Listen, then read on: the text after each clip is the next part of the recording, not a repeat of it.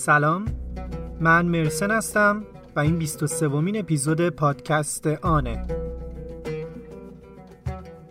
پادکستان پادکستیه که توی هر قسمتش داستان واقعی آدم ها رو تعریف می‌کنیم تا سعی کنیم خودمون رو جاشون بذاریم.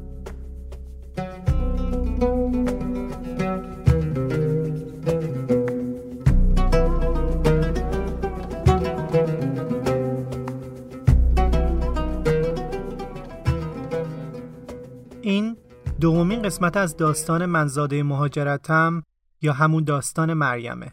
بریم سراغ اسپانسر این اپیزود.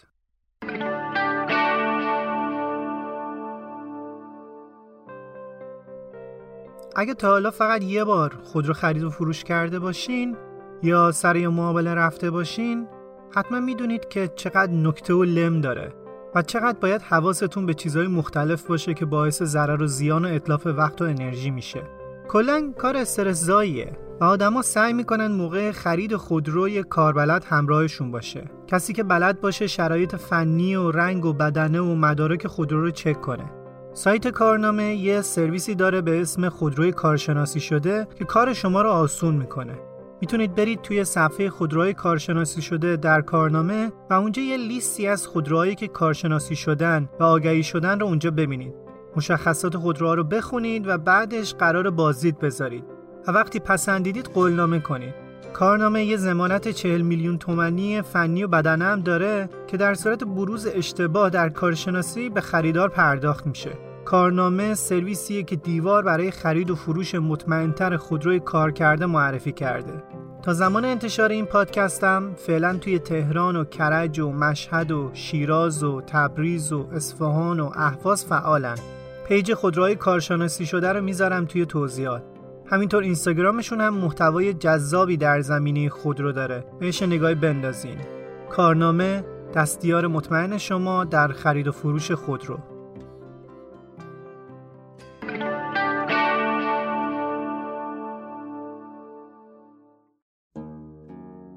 این اپیزود رو تقدیم می‌کنم به هر کسی که گم شده و راه خونش رو پیدا نمی‌کنه. من می‌تونستم مریم باشم تو می‌تونستی مریم باشی.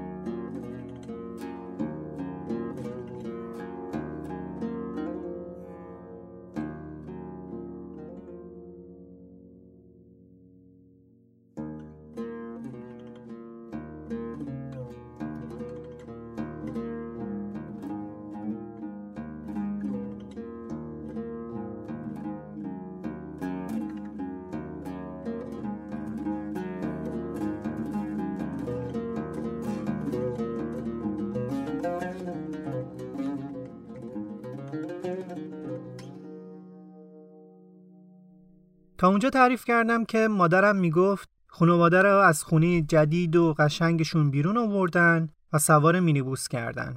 توی اولین لیست بازرسی بازپرس اسم دایی صادق رو خوند و بهش دستبند زد و گفت که فردا میفرستنش ایران. بعد مینیبوس دوباره شروع به حرکت کرد. داپیر دیگه قشنگ شده بود مثل یه چوب خشک. نه گریه می‌کرد، نه شکایت، رنگش هم پریده بود و دهنش هم انگار دوخته بودن و یک کلمه حرف نمی‌زد. اون امانتهای دیگه ای داشت که باید سلامت از مرز عبور می‌کردن. روی مینیبوس بزرگ نوشته بودن اتباع ایرانی. صدام که خودش با ماجراهای مختلف مثل واقعی دانشگاه ایرانی ها رو مقصر توی تمام مشکلات کشور جلوه داده بود حالا داشت با اخراجشون و راه انداختن شو خیابونی محبوبیت می‌خرید. مینیبوس ایستگاه به ایستگاه و شهر به شهر وای میساد و به خاطر اینکه رسانه همه بر علیه ایرانیا صحبت می‌کردن باعث شده بود از هر شهر و روستایی که رد می‌شدن از پشت پنجره ها و توی خیابون مردم و بچه ها با تف و کلوخ مینیبوس رو بدرقه کنن. این ماجرا ادامه داشت تا اینکه به شهرهای مرزی و کردنشین عراق رسیدن. اونجا انگار ورق برگشت. همه دست تکون می‌دادن و وقتی مینیبوس جایی توقف می‌کرد یواشکی و دور از چشم سربازا بهشون آب و خوراکی میرسوندن.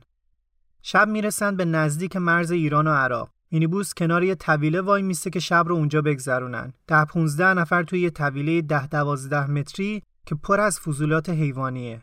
بدون پتو. توی سرمای کوهستانی که هیچ کدومشون تا حالا تجربه نکرده بودن. بغداد حتی اوج زمستونش هم اندازه هوای اردیبهشت مرز سرد نبود. چند تا خانواده دیگر رو هم آوردن. خانواده تشکیل شده بودن از زنا و بچه ها و چند تا پسر نوجوان کم سن و سال. مردا رو یا قبلا از مرز فرستاده بودن ایران یا مثل دایی صادق دستگیر کرده بودن. خلاصه هر طور بود شب رو میگذرونن. فردا صبح یه ماشین نظامی بزرگ میاد دنبالشون که ببرتشون نقطه صفر مرزی.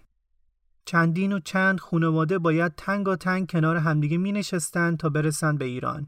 ارتفاع ماشین اونقدر بلند بوده که زنان نمی‌تونستن سوار بشن. حتی جرأت نمی‌کردن که بگن نمی‌تونن پاهاشون رو اونقدر بالا بذارن که سوار بشن. یکی از پسرای نوجوان کم سن و سالی که اونجا بوده و تازه سیبیلش سبز شده بوده وضعیت رو درک می‌کنه. می‌دیده زنا این پا اون پا می‌کنن و نمی‌تونن سوار بشن و سربازای بس هم هلشون میدن و لگت می‌زنن که زودتر سوار شن. اون پسر جوون شروع می‌کنه پیرزنا رو بغل می‌کنه و سوار ماشین ارتش می‌کنه. نوبت به زنای جوون که می‌رسه خم میشه و میگه از روی من سوار بشین. اون پسر کم سن و سال تا سوار شدن آخرین زن و بچه صبر می‌کنه و بعدش خودش سوار میشه. اسم اون پسر خلیل بود و تا سالها دوست خانوادگی ما موند. یه سرباز بس که تمام مدت کنار وایساده بود لحظه آخر یواشکی به خلیل نزدیک میشه و توی گوشش میگه خدا به همراهتون شما نجات پیدا کردین روزای بدی در انتظار ماست اون سرباز بس خوب آینده رو پیش بینی کرده بود. روزای بدی در انتظار همه بود.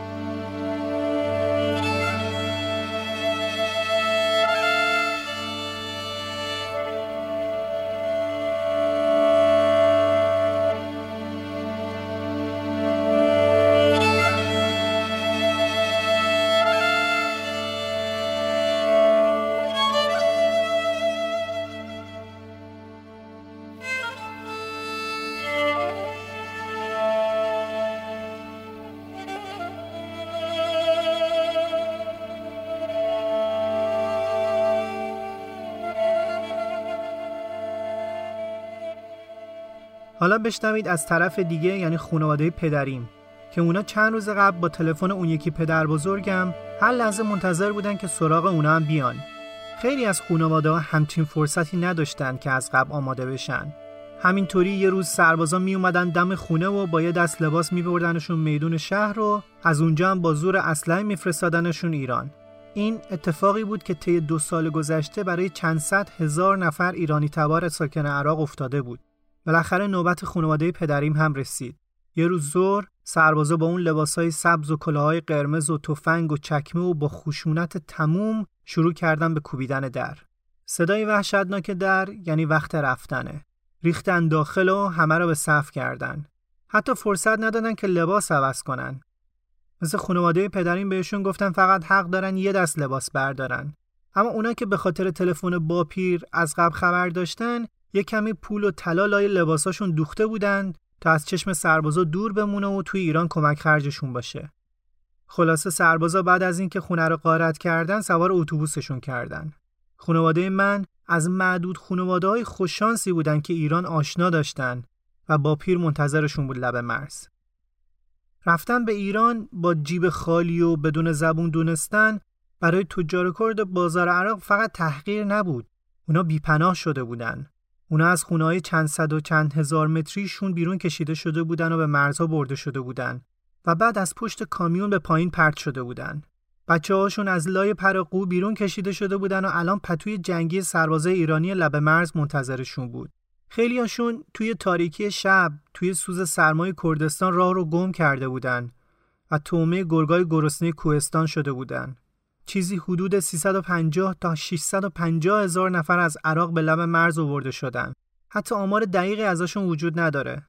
خیلی از این زنها و مردایی که دارین قصهشون رو میشنوین اونقدر ثروتمند بودن که تا چند نسل بعد از خودشون رو می‌تونستن سیر کنن و یکی از این عوامل اخراجشون دقیقا همین بود. حزب بس برای جنگ با ایران نیاز به بودجه داشت. توی آمارا ثبت شده که اموال مصادره شده ایرانیای اخراج شده از عراق که بهشون می‌گفتن معاودین یا بازگشتگان چیزی حدود 3 میلیارد دلار بوده. برای همین بوده که بعد از اخراج از خونه نباید چیزی با خودشون میبردن. خلاصه روزای سختی در انتظار این مردمی بود که به سرزمین قبلیشون کوچ داده شده بودن. می‌شناسم زنها و مردای متمولی رو که سالها بعد از این تبعید اجباری توی زیرزمین سی متری توی خیابون سرچشمه اونقدر لیف بافتن اونقدر کار دست کردن تا چشماشون ضعیف شد و توی همون زیرزمین نمور از دنیا رفتن. اما موضوع فقط مالی نبود. این یه جنایت جنگی بزرگ بود که کمتر کسی هم ازش حرف زده. معاودین و کردای فعلی سرگردون بین دوتا کشور از اولین قربانی های جنگی این هشت سال بودن. و اونا یک چیزی دادن ارزشمندتر و گرونتر از خونه ها و مغازه ها و طلاهاشون. اونا پسرای جوونشون رو هم دادن. اولین اسیرای جنگی ایران و عراق که هیچ وقت هم دیگه به خونه برنگشتن همین جوونا بودن. موضوع این بود که نه عراق اونا رو خودی می‌دونست و نه ایران. اصلا جزو اسرا و مفقودین دو طرف حساب نمی شدن. دایی صادق من، دایای بابام، پسرموهاشون و هر جوون ایرانی کرد که سرباز بود یا توی سن سربازی بود از خانواده به بهانه بازجویی جدا شد و کسی دقیق از تعداد این جوونا خبر نداره. چیزی حدود 20 هزار جوون کرد فعلی که در عراق بودن یه شبه غیب شدن. صدام از ترس اینکه اینا نفوذی باشن یا اگه به ایران برن به نیروهای دشمن میپیوندن با بیرحمی تموم همه رو سر به نیست کرد. اما با وجود همه این جدایی ها و از دست دادن مال و اموال هر خانواده ای سعی می‌کرد سالم به ایران برسه. خانواده منم همین وضعیت رو سر مرز داشتن. اون شب وحشتناک که مثل یک کابوس توی بیداری بود لب مرز و توی اون شلوغی و ازدهام و جمعیت و استقبال نیروهای مردمی ایران چشم خانواده من دنبال باپیرا و همراهاش بود تا اینکه پیداشون می‌کنن و موقت یه جایی ساکن میشن. مادرم اینا رو تعریف می‌کنه که ما هممون باور داشتیم که همه اینا موقتیه. اینکه ما برمیگردیم. خونه و لباسای ما اونجاست. مگه میشه کسی به زور کسی رو از خونش بندازه بیرون؟ حتما خیلی زود برمیگردیم سر خونه زندگیمون. چند هفته خونه پسرخاله و فامیلهای دور آواره و سرگردون بودیم.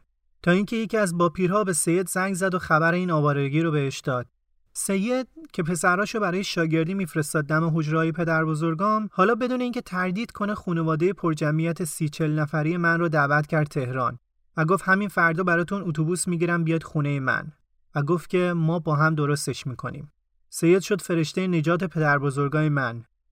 اینجا خانواده هر دو تا پدر بزرگام که با فاصله چند روز فرستاده شده بودن ایران کنار همدیگه جمع شدن و رفتن تهران.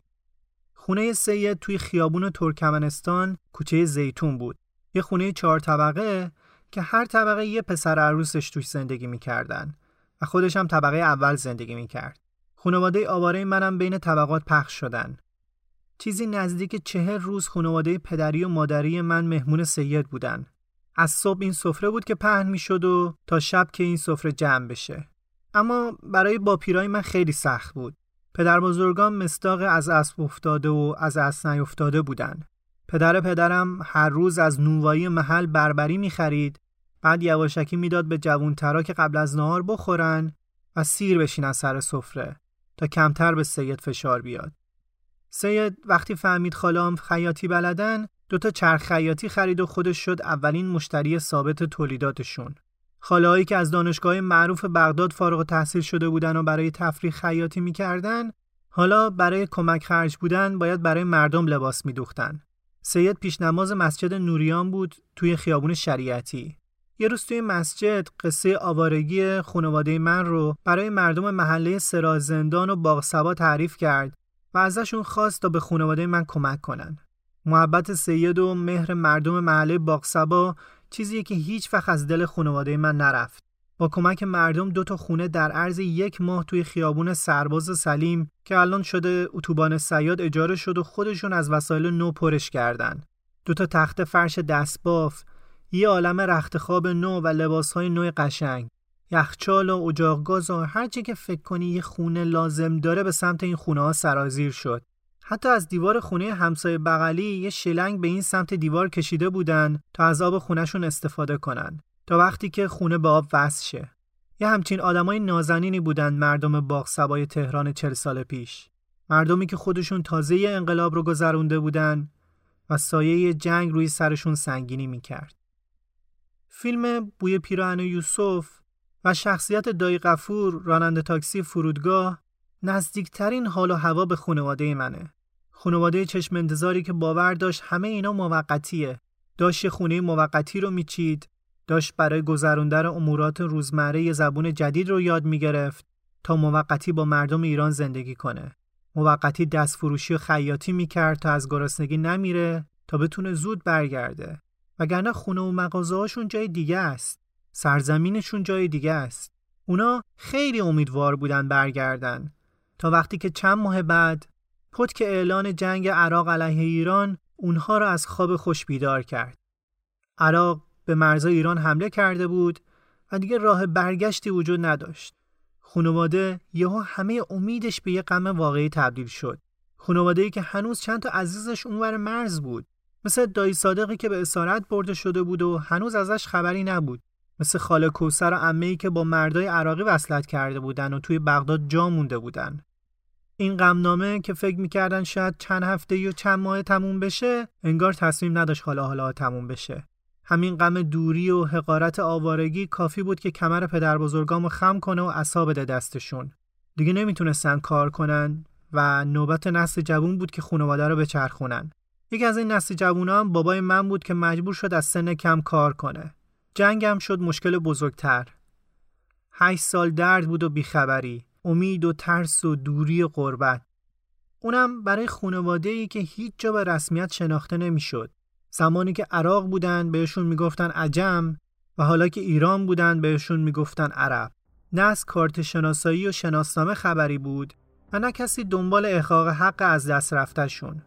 اما خب جنگ بود و نجات جون از هر چیزی واجب تر. هشت سال گذشت. وقتی که جنگ تموم شد دیگه کسی امیدی به بازگشت هم نداشت. قدنامه امضا شده بود، عراق مرزار بسته بود و هنوزم از دایی صادق و دهها هزار جوون دیگه خبری نبود. بازم نه ایران جوونای معاودین رو جزو اسرا حساب می‌کرد و نه عراق. دسته دسته اسیرا برمیگشتن. خانواده من لابلای اتوبوسا و اسما عکس به دست مرزای قصر شیرین و مهران رو بالا و پایین می‌کردن تا شاید یکی از این اسرا دایی صادق رو توی زندان دیده باشه. دم اتوبوسا می‌رفتن و عکسش رو به اسرا نشون می‌دادن می‌گفتن خبر دارین از پسر ما؟ میپرسیدن کی اسیر شده؟ اردیبهشت سال 59 برادر. اردیبهشت 59 اون موقع که چند ماه قبل از جنگه. هیچ کس از صادق خبر نداشت. یعنی الان چند سالش بود؟ الان به همون خوشتیپی بود که وقتی گرفتن و بردنش هیچ کس نمی‌دونست.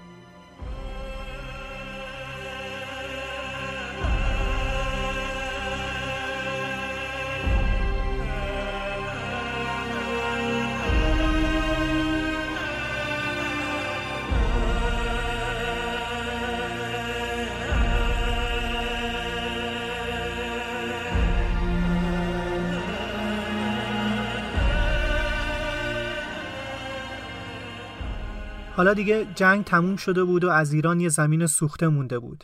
اما خب زندگی ادامه داشت.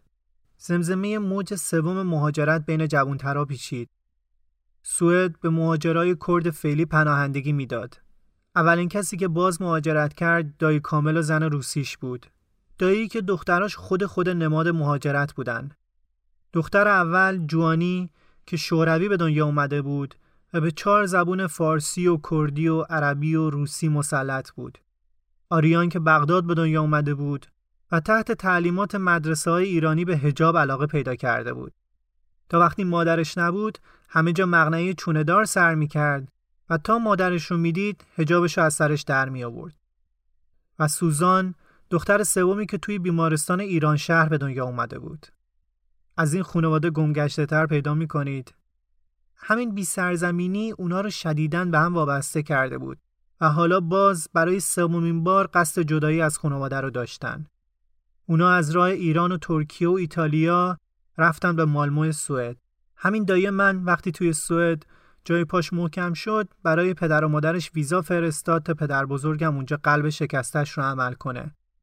اون موقع ها رفتن دونه دونه عزیزا و دوستانم رو به چشم دیدم و سالی نبود که یکی از همبازیان با خانوادهشون نیان که آخرین شام رو با ما بخورن من آخرین بازی رو باشون بکنم و برن مسیر فرودگاه هم برام عزیزه و هم برام حس بدی داره. همیشه بو و نسیم خنک اطراف فرودگاه برام یه مزه و حال دیگه ای داره.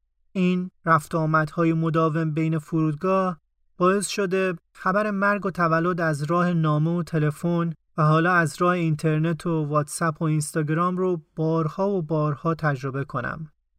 سالهای سختی گذشت تا خانواده ما خودش رو جمع جور کرد. یکی از کسایی که بعد از آوارگی و حین جنگ خودش رو برای خانواده وقف کرد و بعد هم ایران موند بابام بود. بابام همیشه سعی می‌کنه به اوضاع اطرافش کنترل داشته باشه و وقتی کمی اوضاع از دستش خارج بشه عصبی میشه. وقتی نوجوان بودم اصلا نمیفهمیدمش. چون همیشه حس می‌کردم داره من رو کنترل می‌کنه. الان که خودم بچه دارم بیشتر میفهممش و هم دلم براش میسوزه و هم براش احترام قائلم. پدر من یک ترومای وحشتناک رو تجربه کرده.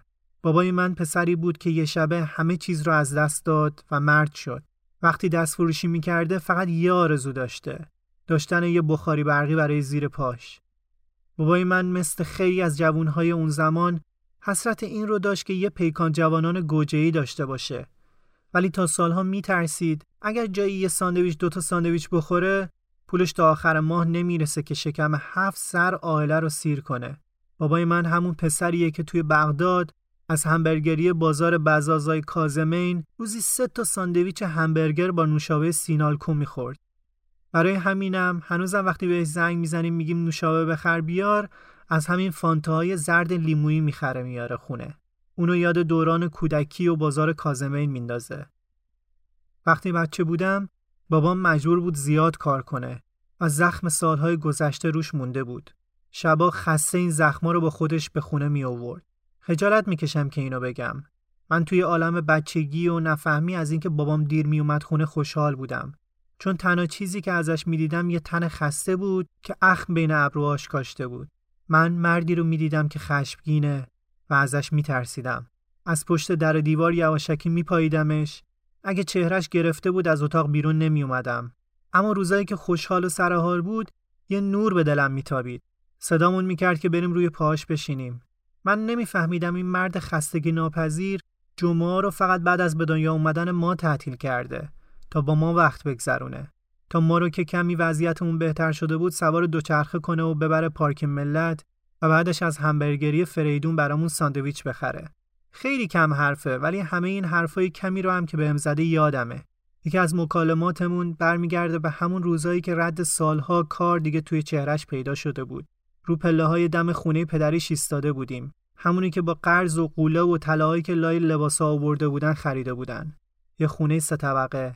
از اون خونه قدیمیایی که عکسشون قند توی دل آدم آب می‌کنه. توی خیابون بابا خانلوی باغ سبا. دو تا در ورودی داشت. یه در که باز می‌شد و ده بیست تا پله منتظرت بودن تا بری بالا و برسی به قسمت اصلی خونه و یه در دیگه که اون مورد علاقه من بود. وقتی باز می‌شد انگار که به بهشت بچگی من پا میذاشتی. به یه حیات که سمت راستش پیچ امین و دوله خزیده بود و رفته بود توی خونه همسایه بغلی. پدر و مادرم توی اون خونه ازدواج کردن و من توی اون خونه به دنیا اومدم و پا گرفتم. توی اون خونه شروع کردم حرف زدن و درخت گوجه سبز و انگورش با من بزرگ شدن. من اونجا بزرگ شده بودم چون که بابای من نوناور هفت سر عائله بود و توانایی اینکه یه خونه جدا بخره رو نداشت. اون شب یکی از آخرین شبایی بود که ما دم در اون خونه وایساده بودیم. دیگه قد کشیده بودم و دمدمای دانشگاه رفتنم بود. بابام با یه حالت عجیبی حرف می‌زد. انگار با این حرفاش داشت با اون خونه خدافزی می‌کرد. خونه ای که توی اون آوارگی شده بود پناهشون. اما راهی نبود جز خدافزی با این خونه و گنجه خاطرات. خونه قشنگ افتاده بود وسط طرح توسعه بزرگراه سیاد. بابا با یه حسرت و بغزی گفت ما اون سالا اشتباه کردیم. ما توی اون روزا نباید این خونه رو میخریدیم. بهش گفتم خونه نمیخریدین؟ پس کجا می‌رفتین؟ گفت باید اجاره می‌کردیم. جاش باید مغازه میخریدیم. از خونه پول در نمیاد. از مغازه در میاد. ما موقع بیپناه بودیم و توان ریسک کردن نداشتیم. نمی‌خواستیم عاقبت ما آوارگی باشه. آدم آواره همش دنبال یه خونه میگرده که پناهش بشه. بعد ادامه داد که با پیر بعد از تبید یه شبه پیر شد و آسمش تشدید شد و نتونست کار کنه. حالا چشم همه به دست من بود. اگه مغازه داشتم مجبور نمی شدم دست فروشی کنم. مجبور نمی شدم توی خیابون باتری رادیو بفروشم. من و عموات مجبور نمی شدیم توی سرما و گرما توی برف و بارون توی خیابون بیستیم. اون موقع روزی 16 ساعت کار می‌کردم. بعد این نیشخند تلخ و گفت صبح که نبود هنوز هوا تاریک بود. ده سال من هوا تاریک از خونه می‌رفتم بیرون. می‌رفتم راهن و ترمینال جنوب مسافر سوار می‌کردم و میرسوندم مقصد. ده سال از چهار صبح تا نه صبح تا وقتی که بازار باز بشه. بعد می اومدم توی بازارم بسات می‌کردم. همه چی میفروختم. تا وقتی جنگ بود باتری و رادیو و چراغ قوه خوب فروش می‌رفت. برای وقت بمبارونا همه به باتری و رادیو و چراغ قوه نیاز داشتن. جنگ ما رو آواره کرده بود و ما از همین جنگ داشتیم نون در می آوردیم. جنگ که تموم شد سیگار فروختم، بیسکویت و شکلات فروختم. تا تونسته بودم نخورده بودم و کم بوشیده بودم تا بتونم پول جمع کنم و توی چهارراه مولوی یه مغازه فسقلی ده دوازده بخرم. اون مغازه واسم اعتبار آورد. خوب شد که به حرف باپیر گوش کردم و با دایید شریک شدم و از ایتالیا لباس آوردیم. شراکت من و دایید بهترین اتفاق توی کسب و کارمون بود و ما را از اون وضعیت نجات داد. خوشحالم که اون زحمت ها نتیجه داد و الان وضع زندگیمون بهتره. به اینجای حرفاش که رسید یه بادی به قبقبم انداختم و یه نفسی گرفتم. دلم می‌خواست بغلش کنم. اما هم خجالت میکشیدم و هم بلد نبودم. این بابای من بود. یه پسر نوجوون که جنگ و آوارگی و بازار و کار وجودش رو شکل داده بود. حس کردم چقدر دوستش دارم. بابا و من یکی از مهمترین حرفامون رو اون شب خونک پاییزی دم اولین و قشنگترین خونه ای که دیگه حالا نیست زدیم.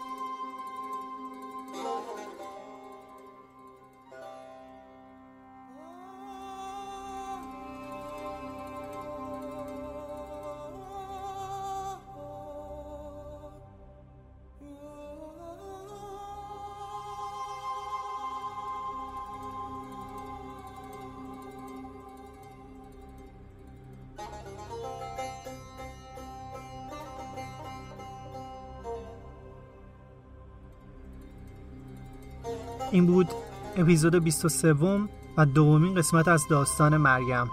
اپیزود بعدی چهار روز بعد از انتشار این اپیزود منتشر میشه. ممنونم از نکیسا برای ادیت نازنین برای همراهی در نگارش متن زهره برای ویرایش و بچه های ارسی برای انتخاب موسیقی. ستون بهترین ها را آرزو می‌کنم و خدا نگهدار.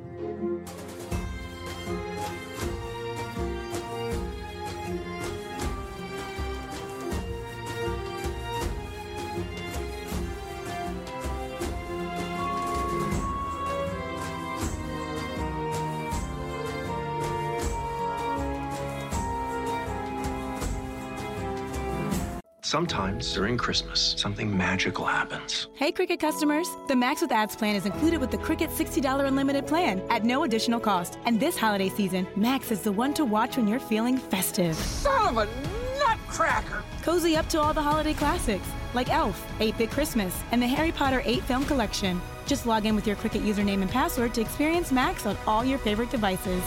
Phone plan streams and standard definition programming subject to change. Fees, terms, and restrictions apply. See cricketwireless.com for details.